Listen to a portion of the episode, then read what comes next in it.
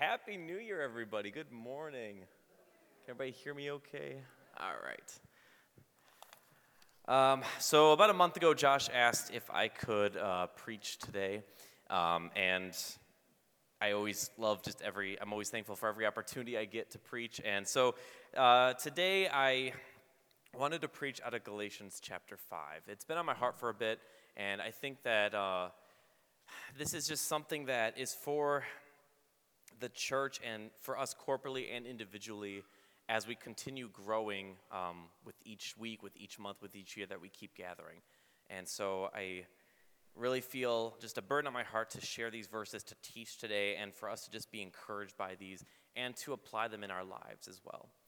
Um, so the reason I did choose this passage specifically for today, one, it's a new year, and of course at New Year's time, we're always, you know, getting into the whole goal setting. The we want to self-improve, so we start to think of all the different things we want to do this time of year.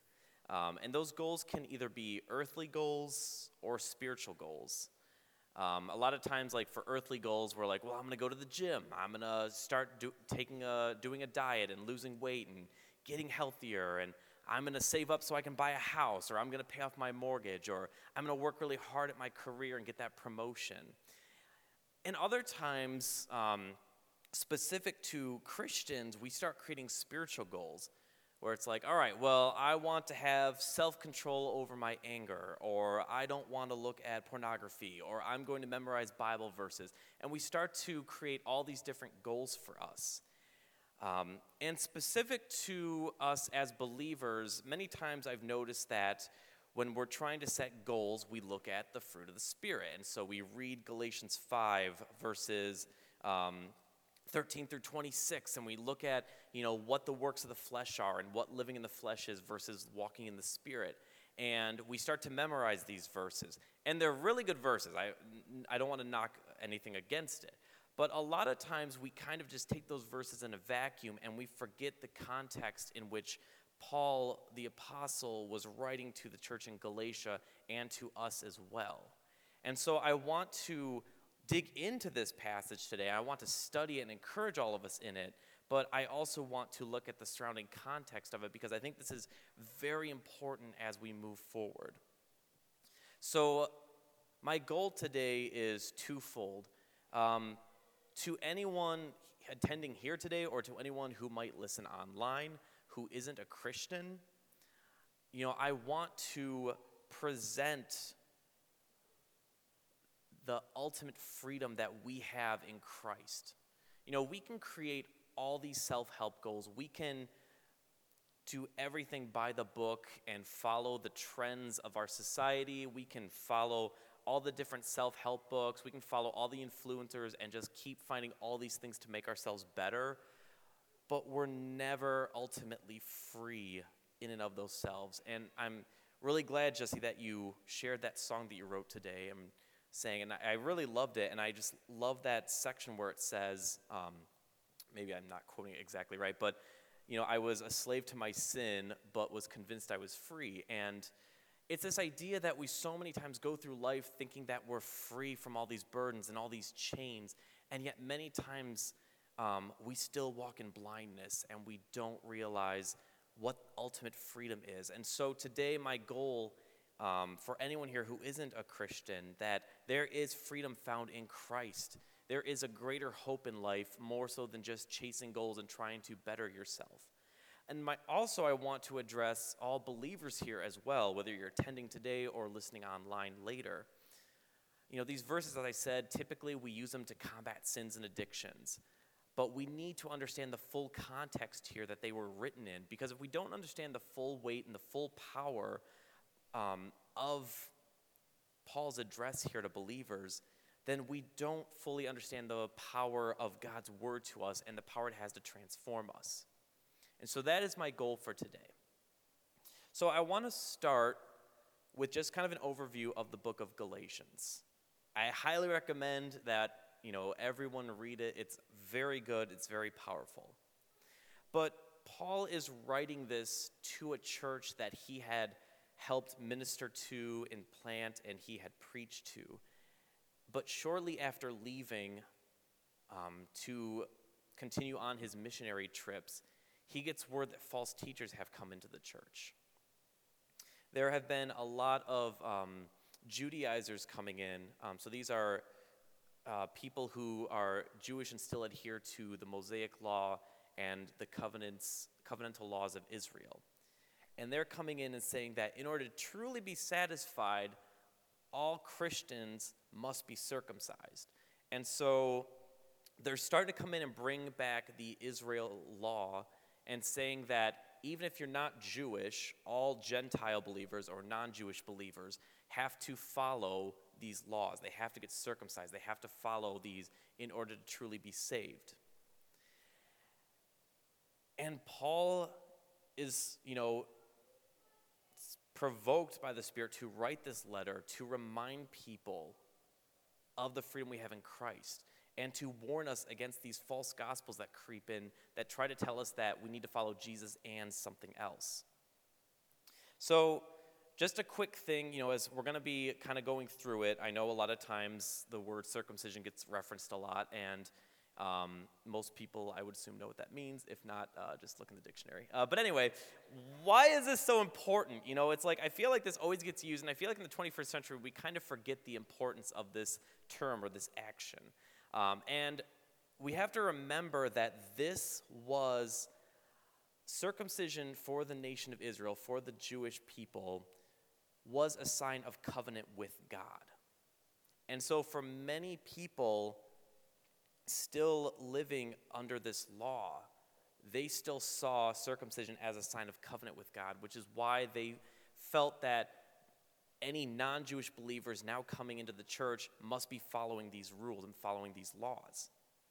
And so here's Paul's response. He starts out in chapter one, verses six through eight, in his address to the church. He says, "I am astonished that you are so quickly deserting him who called you in the grace of Christ and are turning to a different gospel. Not that there is another one, but there are some who trouble you and want to distort the gospel of Christ. But even if we or an angel from heaven should preach to you a gospel contrary to the one we preach to you, let him be accursed." Now that word accursed, uh, I want to really dig into the Greek of that so that we understand the full weight of what Paul's saying.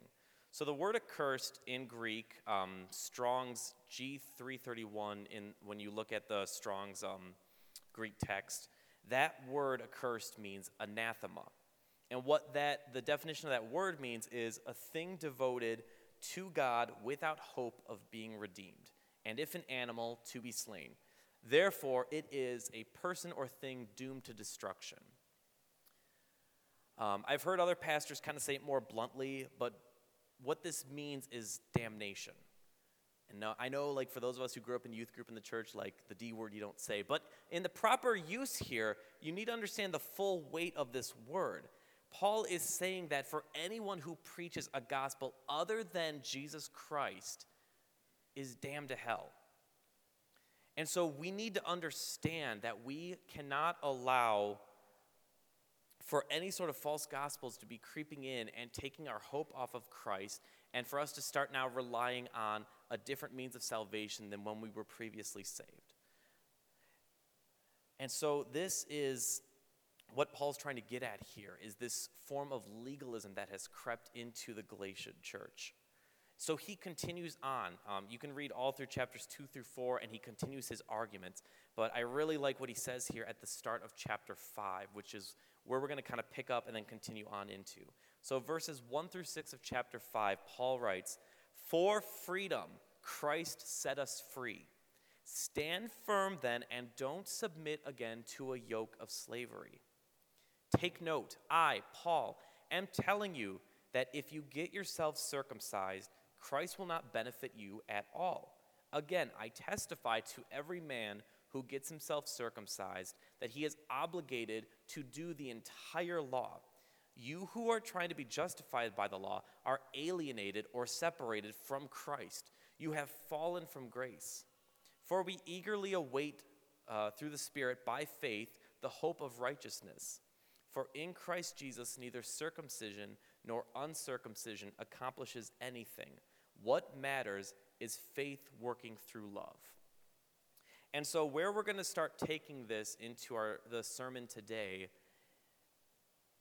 is that Paul understands that the church is going to wrestle with this very delicate balance of faith in Jesus Christ and Jesus Christ alone. And so for the first five chapters, he's addressing the dangers of legalism. He's warning against legalism in the church, trying to follow a law in order to uh, gain salvation when it's only by Jesus Christ. But we're also going to see today the other side of the spectrum, because we need to avoid the pendulum swing. And so Paul's also going to address that even though we're not bound by following a certain law anymore, our faith in Jesus Christ has given us freedom, but we don't get to now use that freedom as a license to sin. And so there is this tightrope walk almost in our life. And so, and it's a very delicate balance. But Paul's words here are going to encourage us today to keep our eyes on God's word and following the Holy Spirit as we navigate life, both in our own personal lives, but as a church. So before we really dig into kind of the meat of my uh, sermon today, I just want to Uh, stop and pray. Dear Heavenly Father, I just want to thank you for this day that you have given us. Thank you for a new year, and um, with that, just uh, you know, just another, in a sense, a fresh start. We, you know, we thank you for the the break and the rest that we had from the holidays to just sit down and just reset a little bit. And Lord, as we look to a new year, you know, many of us might feel a bit apprehensive about. Um, you know, different things, whether it's work-related or family, you know, feel it might feel overwhelming. But Lord, I just pray that um, right here, right now, that you would just, um, just give us a sense of calmness and peace, that we would be able to just simply rest and learn from your word today. Uh, God, I also pray that you would prepare and soften our hearts. Lord, if there's any areas where we need to be rebuked and convicted, I ask that your Holy Spirit would be working in us to bring about um, that work of holiness. Lord, that we would uh, turn from any ways that have been wrong and unbiblical and repent and once more walk in the ways that you've called us. And uh, God, I just pray that you would just take this time and just be speaking to all of us.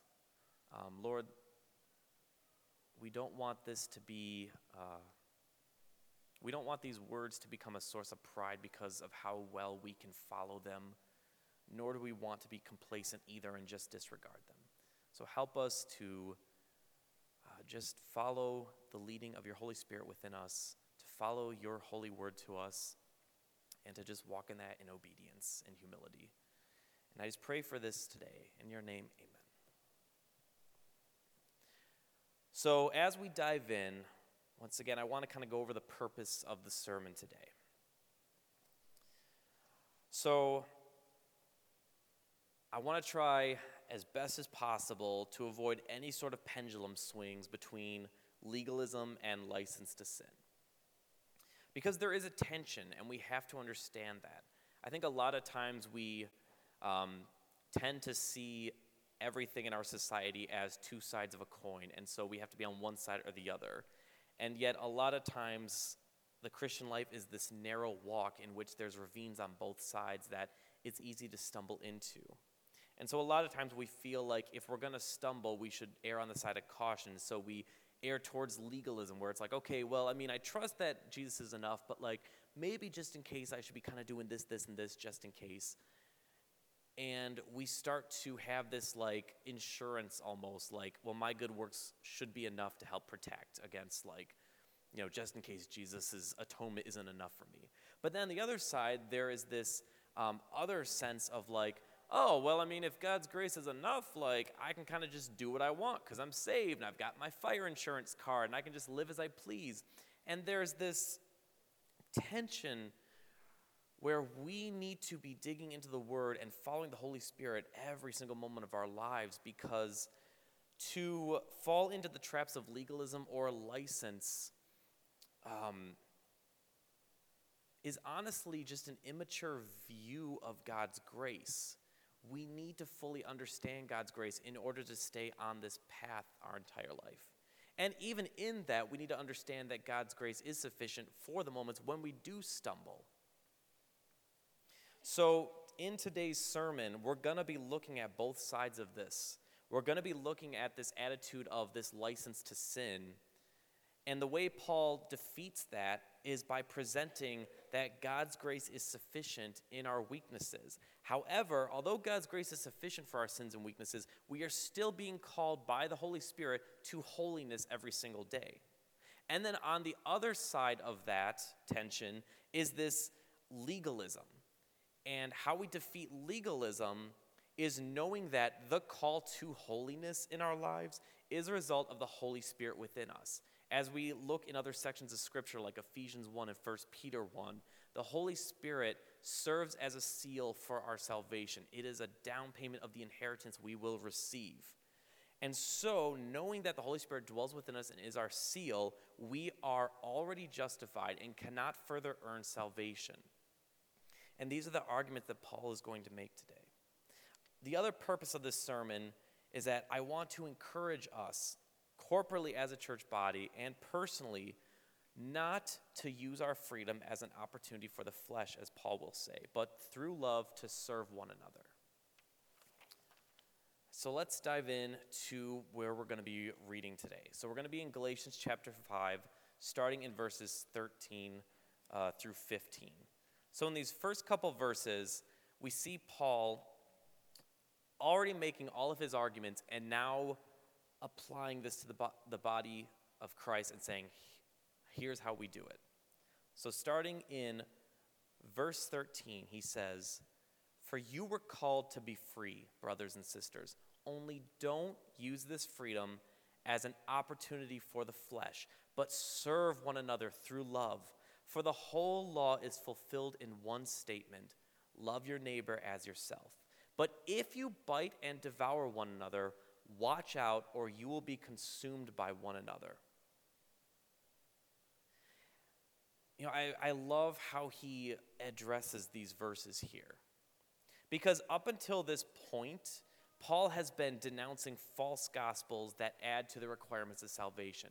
He's been denouncing all the additional rules that we try to make for ourselves so that we know that we're saved or that someone else is saved. But at the same time, many of us fear that if we remove rules and regulations, that people will just live as they please. And that is true, that sometimes without some rules and some structure, some people are tempted to just live as they please. So Paul explains here that, yes, there is ultimately freedom in Jesus Christ. But don't use that freedom to live as you please. Rather, live in love for one another. He says the whole law is fulfilled in one statement, love your neighbor as yourself.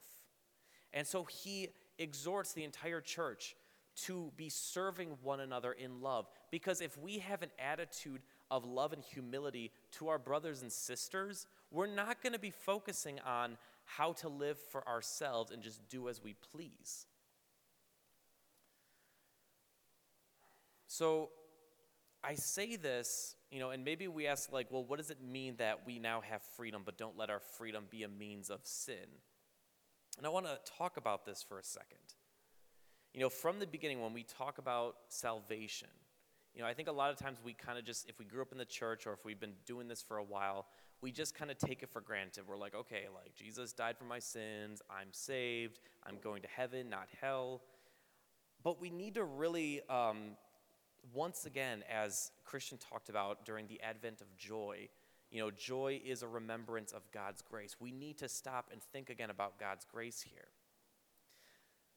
So, we are born into sinful nature. We are broken. Because of that, um, we are separated from God. We are dead in our sins. Many of us try to find different ways to a sense of a higher calling or a sense of nirvana or heaven or just self-improvement and better living. But all of those are still lead to, they still lead to death.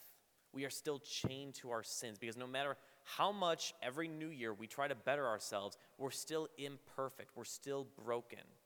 No matter how many times we try to follow a set of rules or some sort of world philosophy, we're still broken. You know, we try to convince ourselves like, okay, well, I'm just going to keep working and working off of that and getting better. But the fact of the matter is, even if you were better than last year, you still were imperfect because of previous actions. And you're still going to stumble in something else this year that next year you're going to set a goal to get better at. And so, therefore, we have to understand that we are broken and imperfect. And so it was only through Jesus Christ, God the Son, coming down to earth here as fully human. He fulfilled the requirements of the Old Testament law that was given to the nation of Israel. He lived a perfect life as God and human. And when he was crucified, he was hung on that cross. He served as our atonement. So he, his sacrifice, his death on the cross served as an atonement for our sins, a substitute. And so now when we say things like, I believe that Jesus died for my sins, what we're saying is, I have faith and am living in that faith that what Jesus did in his life and death and resurrection is enough to cover my sins, and I am now saved from God's wrath. That is what faith in Jesus Christ is, and that is the freedom Paul is talking about here. Because when we have faith only in Jesus Christ, now our freedom is, I trust that this is enough. I can walk in this. But when we don't have faith in just Jesus Christ and we start to put it into all these other things, we're not really free. We're, we're still chained down. We're still trying to drag stuff behind us saying like, I'm going to get to heaven, but I need to bring um, these good works with me. I need to bring all this stuff with me. And so we just, we keep trying and we strive and we do all these things, but we're not really free. And so that's what, what Paul is getting at here through this whole argument, is that we are not free if we adhere to any other gospel other than Jesus Christ. And then he goes on to say, but don't use that freedom to now just live for yourself. Because it's easy to say, okay, well, if Jesus is the only way and I believe that, I'm free now. There's always that temptation and immaturity to say, well, I can do what I want because, like, if I sin, like, Jesus' blood covers me. So, you know, why do I need to even try? But Paul says here, and he's addressing the church, serve one another in love. Don't use this freedom as an opportunity to serve your flesh, but rather serve other people. And if we're all serving one another, we're growing as a body and our needs are being met. And so we don't need to worry that, well, if I'm serving everybody else, like I'm not going to, you know, be able to take care of myself. We live lives of service to each other in love. And he then warns, but if you bite and devour one another, watch out or you will be consumed by one another. Because what happens is when we allow a lack of love or pride or selfishness into the church body, we stop living for each other. You know, if we allow legalism or any false gospels into the church, we stop living in love for each other. And then we start to bite and devour. Because then it's like, well, look what I'm doing over here. Like, I'm such a good person, that person, they clearly need to get on my level. Or look at how well I have followed the Jewish law or the Old Testament law, and I'm just doing so well.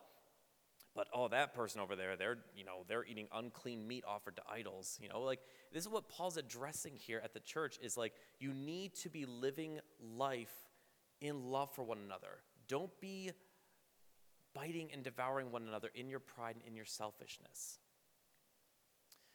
So how do we do this? How do we live a life of love for one another? Paul continues on in verses sixteen through twenty-four. These are, um, most of us have memorized these verses or studied these. We put them into practice quite a bit. And so this is the bulk of the verses we're hitting today. So Paul starts in verse sixteen. He says, I say then, walk by the Spirit, and you will certainly not carry out the desire of the flesh. For the flesh desires what is against the Spirit, and the Spirit desires what is against the flesh. These are opposed to each other, so that you don't do what you want. But if you are led by the Spirit, you are not under the law. So he continues into verses nineteen through twenty-one, talking about what the works of the flesh are, what the works of sinful human nature is. Now, the works of the flesh are obvious: sexual immorality, moral impurity, promiscuity, idolatry, sorcery, hatreds, strife, jealousy, outbursts of anger, selfish ambitions, dissensions, factions, envy, drunkenness, carousing, and anything similar.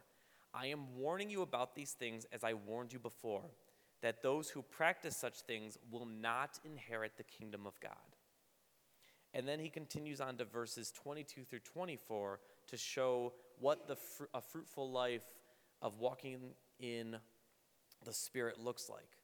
But the fruit of the Spirit is love, joy, peace, patience, kindness, goodness, faithfulness, gentleness, self-control. Against such things there is no law. And those who belong to Christ Jesus have crucified the flesh with its passions and desires. So let's kind of go back to the start of this passage here. Paul is saying, walk by the Spirit, because as Christians, when we are saved, when we are initially justified by God as no longer under sin, the Holy Spirit, also a part of the Trinity, so being fully God, dwells within us. So the Holy Spirit serves as a seal of our inheritance in heaven. The Holy Spirit also acts as a counselor and a guide and teaches us the word daily. And so Paul encourages us here, if we don't want to allow our freedom to be an opportunity for the flesh, we need to be walking by the Holy Spirit's leading in our lives. And if we do that, we're not going to follow through with carrying out the desires of the flesh. Because we still live in this weird tension in our lives that although God dwells within us, although it says in Romans we are new creations in Christ, we are spiritually alive, but we still reside here on earth in these mortal bodies. And there's this tension of God, the Holy Spirit, dwelling within us as a new creation, but still this human nature that we have. And there's this wrestling of wanting to follow the Holy Spirit's leading, but also having to fight the desires of the flesh.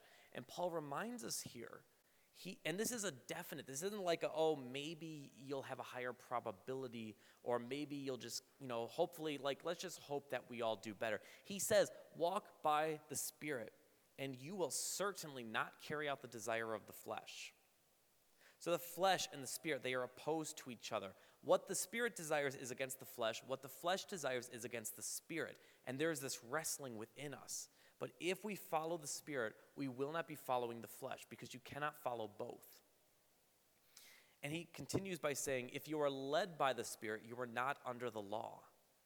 And I want to hit on that phrase, because I think sometimes it gets overlooked. If you are led by the Spirit, you are not under the law.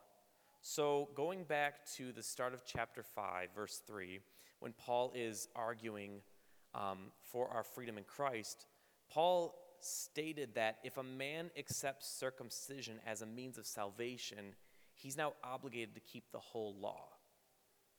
And so he was saying that to the um, the church at that time, but this is still applicable to us too. Because if we start accepting other things as a means for our salvation apart from Jesus Christ, those things we are now obligated to follow. That becomes our law we have to follow. And so what Paul is saying is that if we are led by the Spirit, implying that we're already believers, and if we follow the Spirit, we're not under the law of these works that we create for ourselves. So to be led by the Spirit is the result of the freedom that we have because of Jesus Christ's atonement for our sins. We're no longer under the law. And I love that Paul says that there, because it once again reinforces this idea of freedom that we have in Jesus Christ. So after he states that, he then goes on to create um, this uh, illustration of what a flesh-filled life looks like and a spirit-filled life looks like. And so he talks about, what is the works of the flesh? What are they?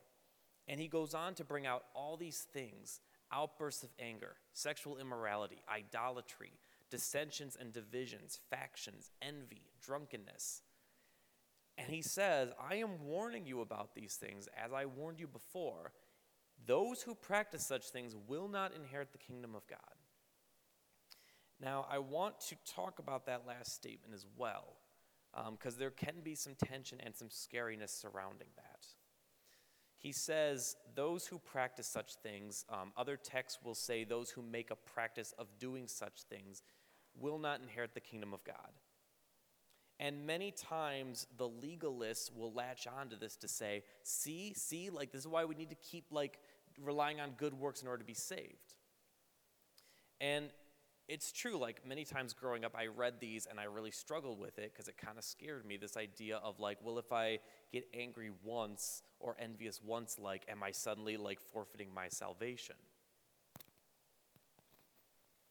And so here's what I want to look at. You know, once again, I always say this, that when we read the Bible, we have to study Scripture holistically. We can't just cherry pick a verse and then just only study that. We need to compare it against all the Bible. And so that's not something we're always going to be perfect at, but if we keep studying the Word and keep living it out, we're going to be applying it throughout our whole life. And so we'll be able to pull from other sections to better understand what certain verses are saying. So what I want to um, do here is look at Second Corinthians seven, uh, verses ten through eleven. And we don't have to turn there, but I'm just going to quick say a phrase from it. Paul reminds the church in Corinth at that time. In this chapter, he says, "For godly grief produces a repentance that leads to salvation without regret."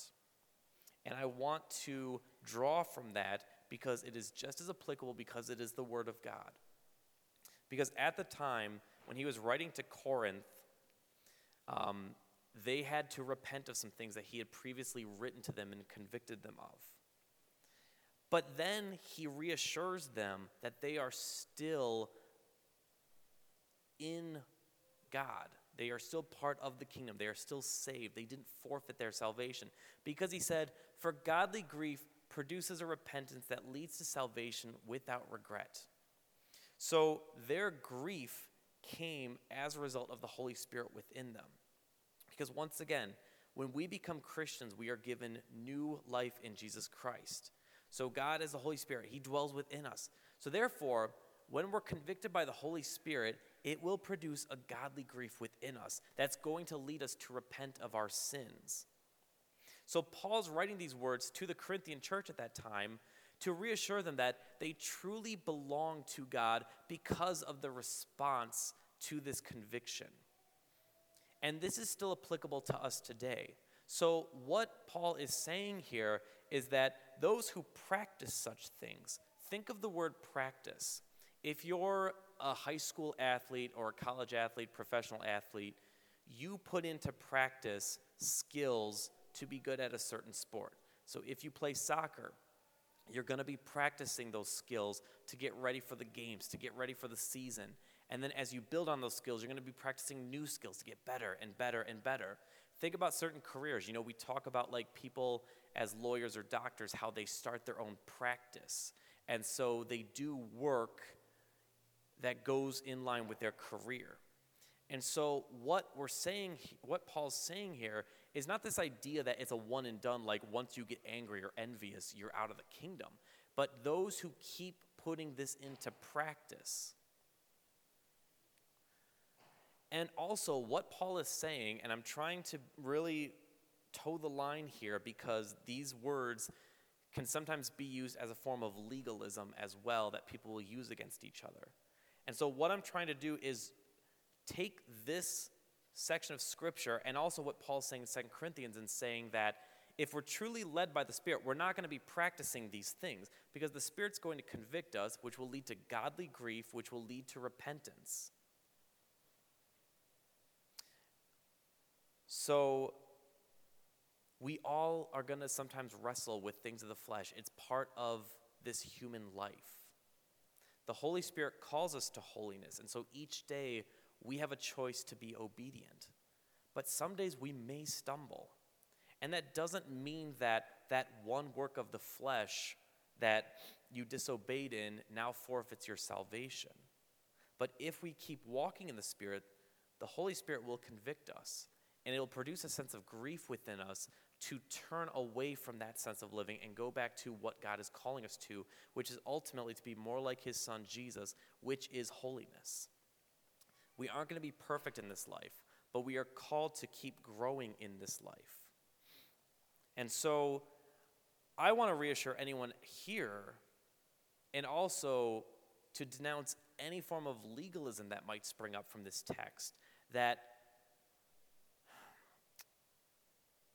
we must be walking in the Spirit. We must be following the Holy Spirit each and every day. But there is still grace from God when we stumble. And it is that grace that calls us back to God.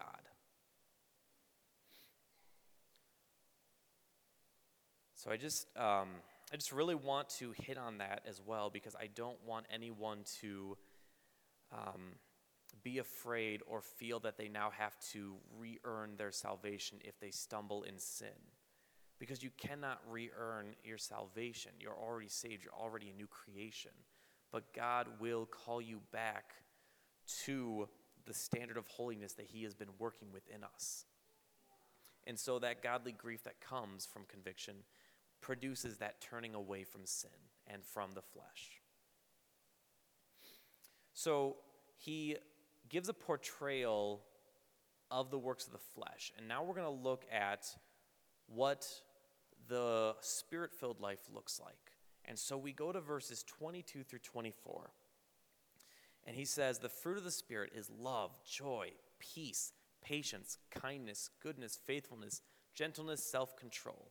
Against such things there is no law. And those who belong to Christ Jesus have crucified the flesh with its passions and desires. And so as we continue crucifying the flesh each and every day, fruit is going to be bearing up within us. Not because we're just really good Christians at following our own rules, but because we are abiding in Jesus and following his Spirit. And this fruit is not this kind of like you get to handpick what you want, like, oh, I want a little more joy in my life or a little more love, but oh, I don't I don't need patience. Like, I don't really want that fruit. Like, no, this is just fruit that springs up from abiding in Christ. So as we grow and as we, we mature, we should be able to look at this fruit as kind of like markers in our life of maturity and growth. We're not going to be perfect at it, but we can still see that by walking in the Spirit, it cultivates fruit in our life. We're going to start being more loving to people. We're going to be more joyful and less stressed out in our life. We're going to be more at peace in God. We're going to be more patient. We're going to be more kind, and we're going to have more self-control. But it's all because we're walking in the Spirit. It produces almost like a fertile ground within us for fruit to just spring up, you know, and for trees and vines to grow and just produce this fruit in our lives. And so this is what Paul's trying to get at here, is this dichotomy of what a Spirit-filled life looks like as opposed to just a living for oneself. And so that brings me to um, one of the final points for today. So we're called to use our freedom to serve one another in love. And so what Paul's trying to get at here is that love will protect the church body against both legalism and license. So once again, I'm going to kind of go back to the start of these verses. We're looking at verses thirteen through fifteen. I'll read it again. For you were called to be free, brothers and sisters, only don't use this freedom as an opportunity for the flesh. Serve one another in love. For the whole law is fulfilled in one statement, love your neighbor as yourself. But if you bite and devour one another, watch out or you will be consumed by one another. So once again, love protects against the license to sin, because if we are abiding in the Spirit, the fruit of the Spirit is love. And so this love is going to be cultivated within us to now serve in love to one another. And so there won't be this biting and devouring of each other as we all try to selfishly get what we want in the church. we will be growing together as a body of Christ, unified in the Holy Spirit. And the final verses of today also protect against legalism. So looking at verses twenty-five through twenty-six, Paul concludes by saying, if we live by the Spirit, let us also keep in step with the Spirit. Let us not become conceited, provoking one another, envying one another. And so once again, love protects against this form of legalism as well. So I want to kind of take a look at these words again to really like get the full weight and meaning of what um, Paul is saying. So when he says, let us not become conceited, provoking one another, envying one another, the word conceited um, is in the um, Greek text, it's Strong's G twenty-seven fifty-five, and the word is kanadixos. It's glorying without reason. It's conceited, vain glory, or an eagerness for empty glory. So it's this sort of vain, empty living in which we're just seeking our own glory. And Paul warns against that. Don't try to seek out this vain glory for yourself. Don't provoke one another. Provoke in the Greek is prakaleo, and that means to call forth to oneself. More specifically, to challenge to a combat or contest with one. And so this kind, this idea of provoking is this idea of calling out someone and challenging them. And a lot of times when we're doing it with conceit, it's because we're trying to assert ourselves and be right over someone else in the church. And the reason I'm really hitting on these verses is because a lot of times this is where legalism tends to creep into the church. This is where good works tends to creep into the church, is that we start to pride ourselves in how good we follow the Bible. And this is, I, I, I'm really thankful Paul put these verses here, because his warning to us is pointing out just one of the cunning strategies of Satan.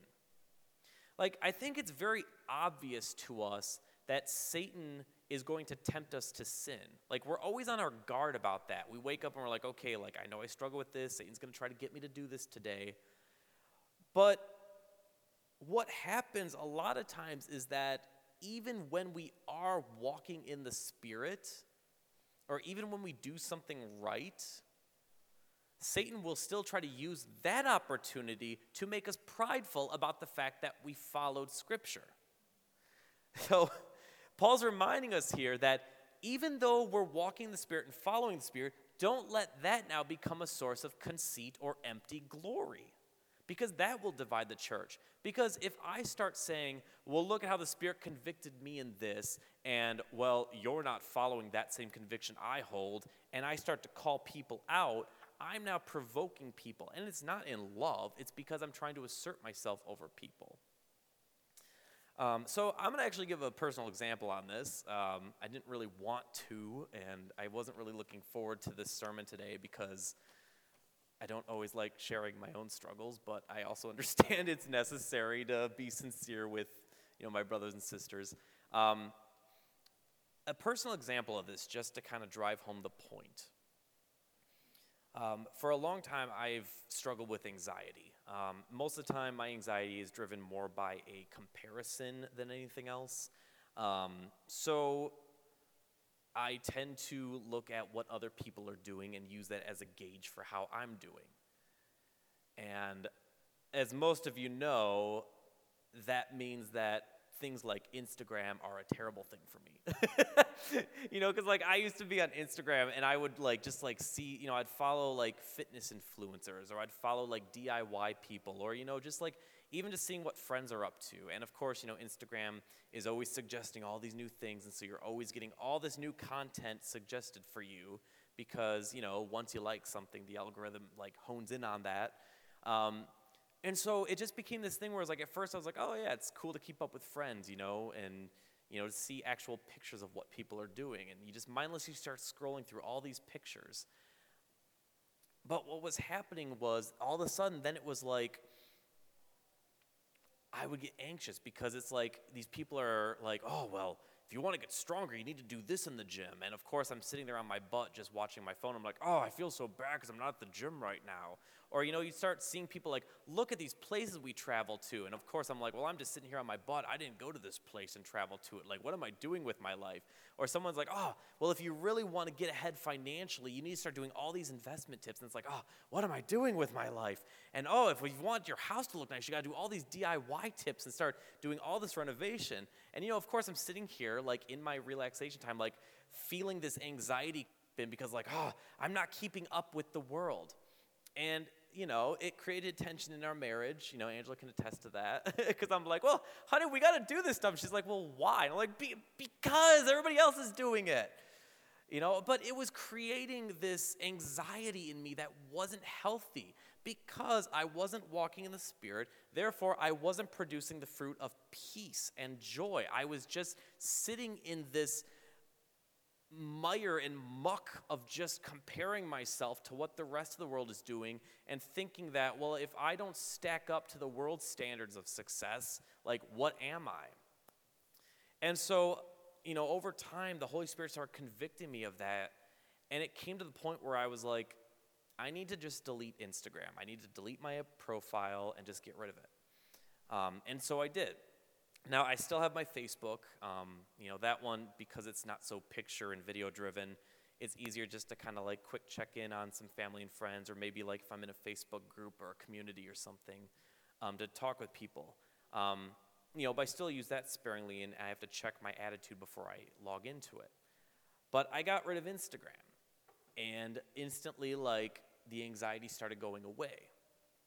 But because Satan is very cunning, he, I started stumbling again in my pride, because then I started looking at other people and saying, like, oh, well, they shouldn't be on Instagram either because, like, clearly they're struggling with anxiety, or, like, and maybe they shouldn't be comparing themselves to other people the way I have been. But look how I followed the Spirit, and now I'm feeling better. So, like, I need to tell them that they should probably consider getting off Instagram.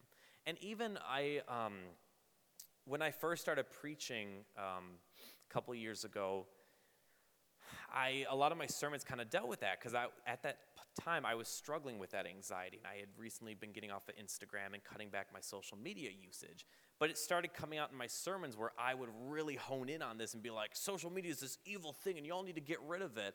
And Angela, in her uh, gentleness and grace, kind of reminded me after, you know, maybe two or three sermons of that. She's like, Dale, when you preach, like, you're you're really hitting your points well, but you keep going into these tangents about social media, and not everyone is going to struggle with the same things you struggle with.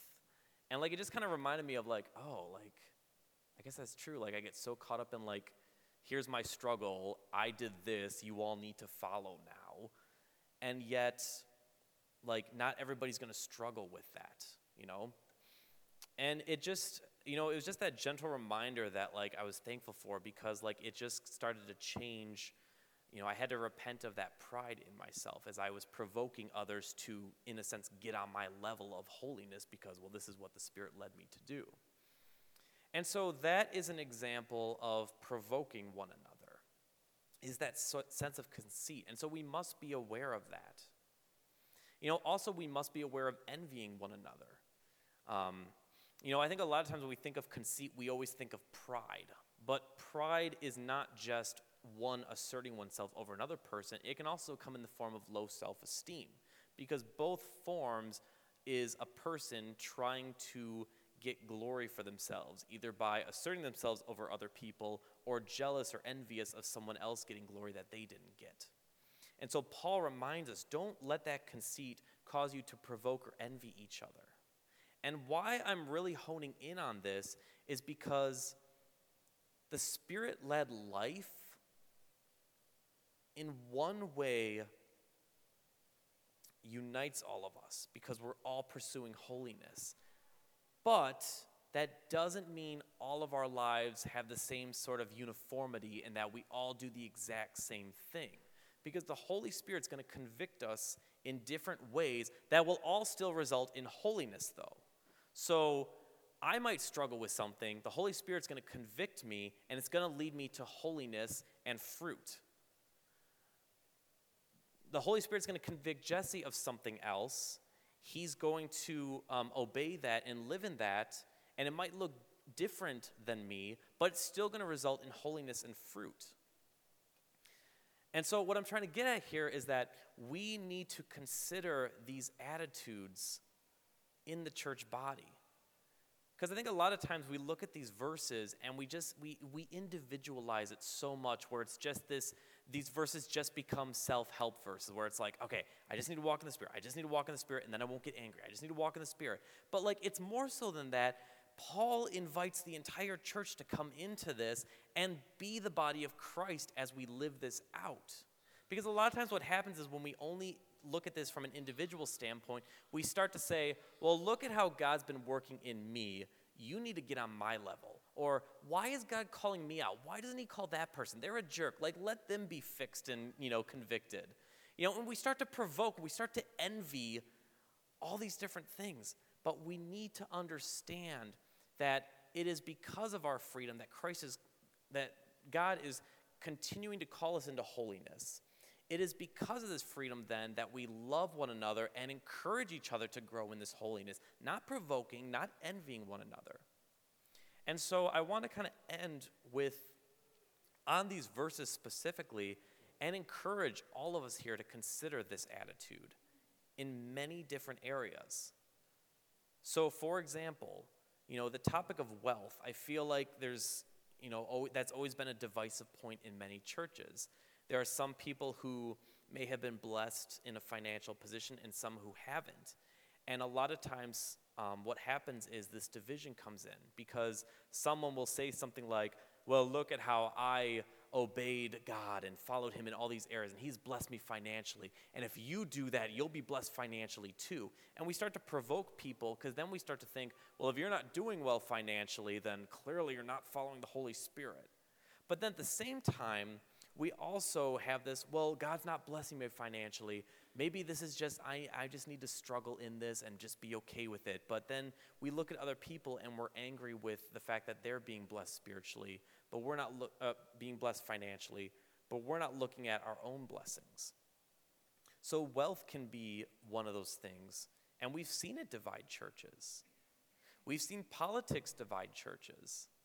You know, I I know we all kind of like sometimes get into this idea that like our political view we assume every other Christian holds, but I can tell you I've talked to many different people who have different views politically.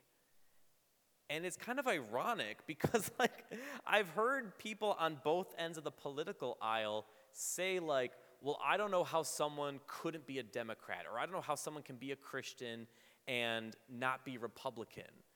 And like, and we start to even allow political identity or political stances become a source of provoking and envying, because we allow the conviction of the Holy Spirit, um, we follow the conviction of the Holy Spirit, but then all of a sudden it becomes this source of conceit if we're not careful.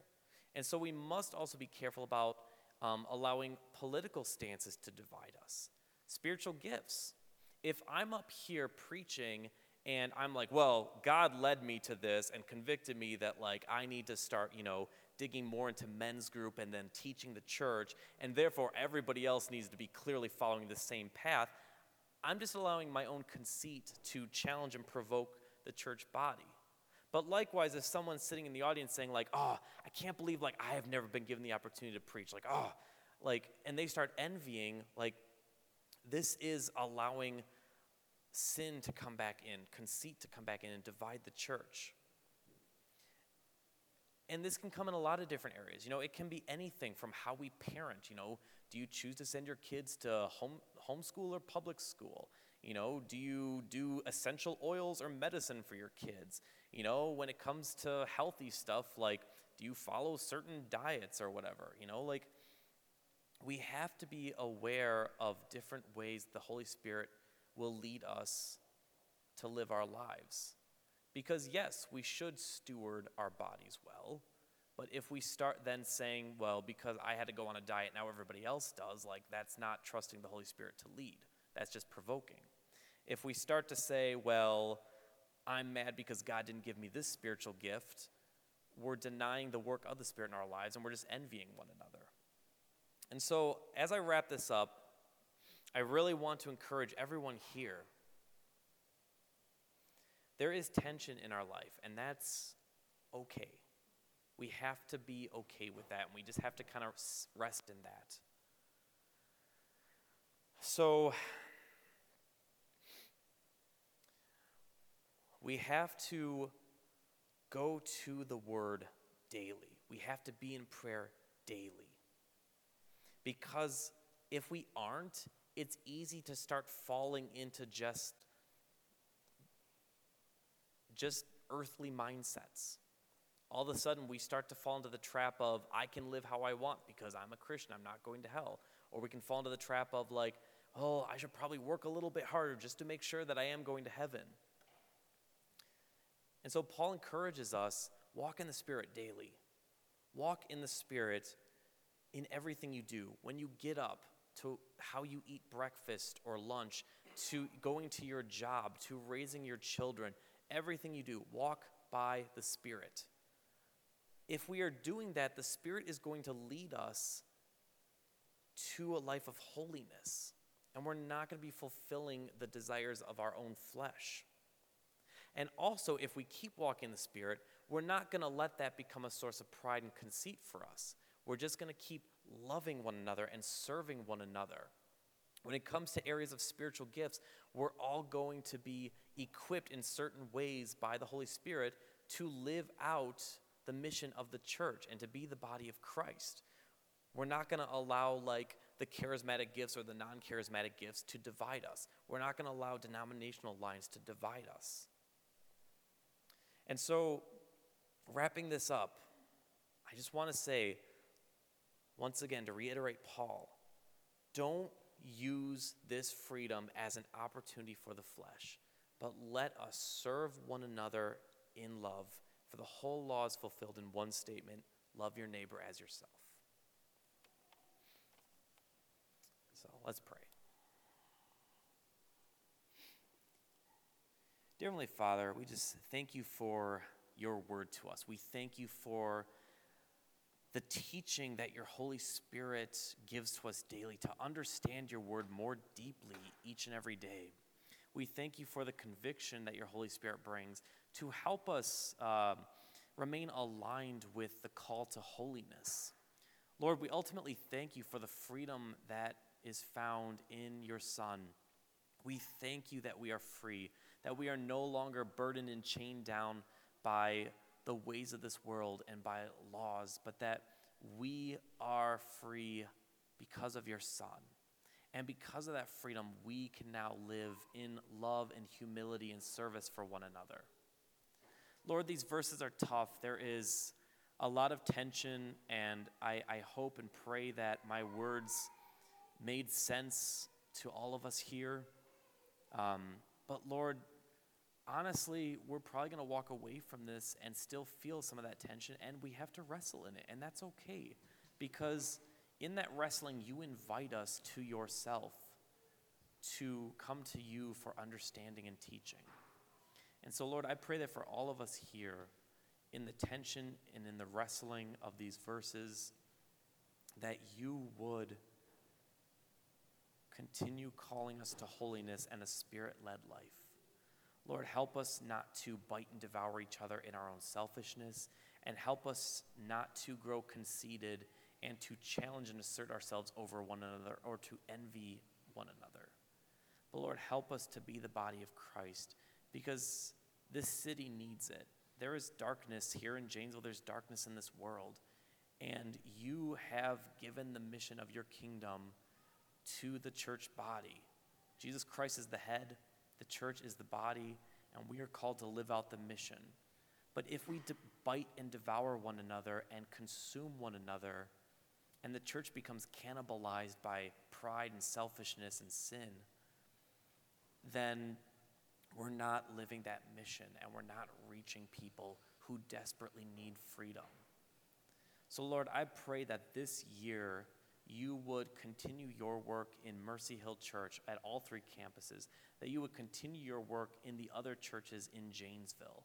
Lord, help us to unify by the Spirit and by our faith, and not to unify along political or denominational lines or con- or certain convictions. Lord, help us to live with love and humility for one another. Help us to once again see each other as human beings. I feel like over the last couple of years we've dehumanized each other because it's just been easy to just say, well, if someone doesn't agree with me, then I don't need to listen to them. Lord, help us to see our brothers and sisters as human beings made in your image once more, that we would do life with them and love them. And although we may not have the exact same conviction, we all understand that we are being called to holiness. And so in that call to holiness, help us to spur one another on to love and good works. Lord, I pray that you would do this work. It cannot be done in our own strength. We must rely on you. And so, God, I just ask that these things be done in your Son's holy, authoritative, powerful name. In your name we pray these things. Amen.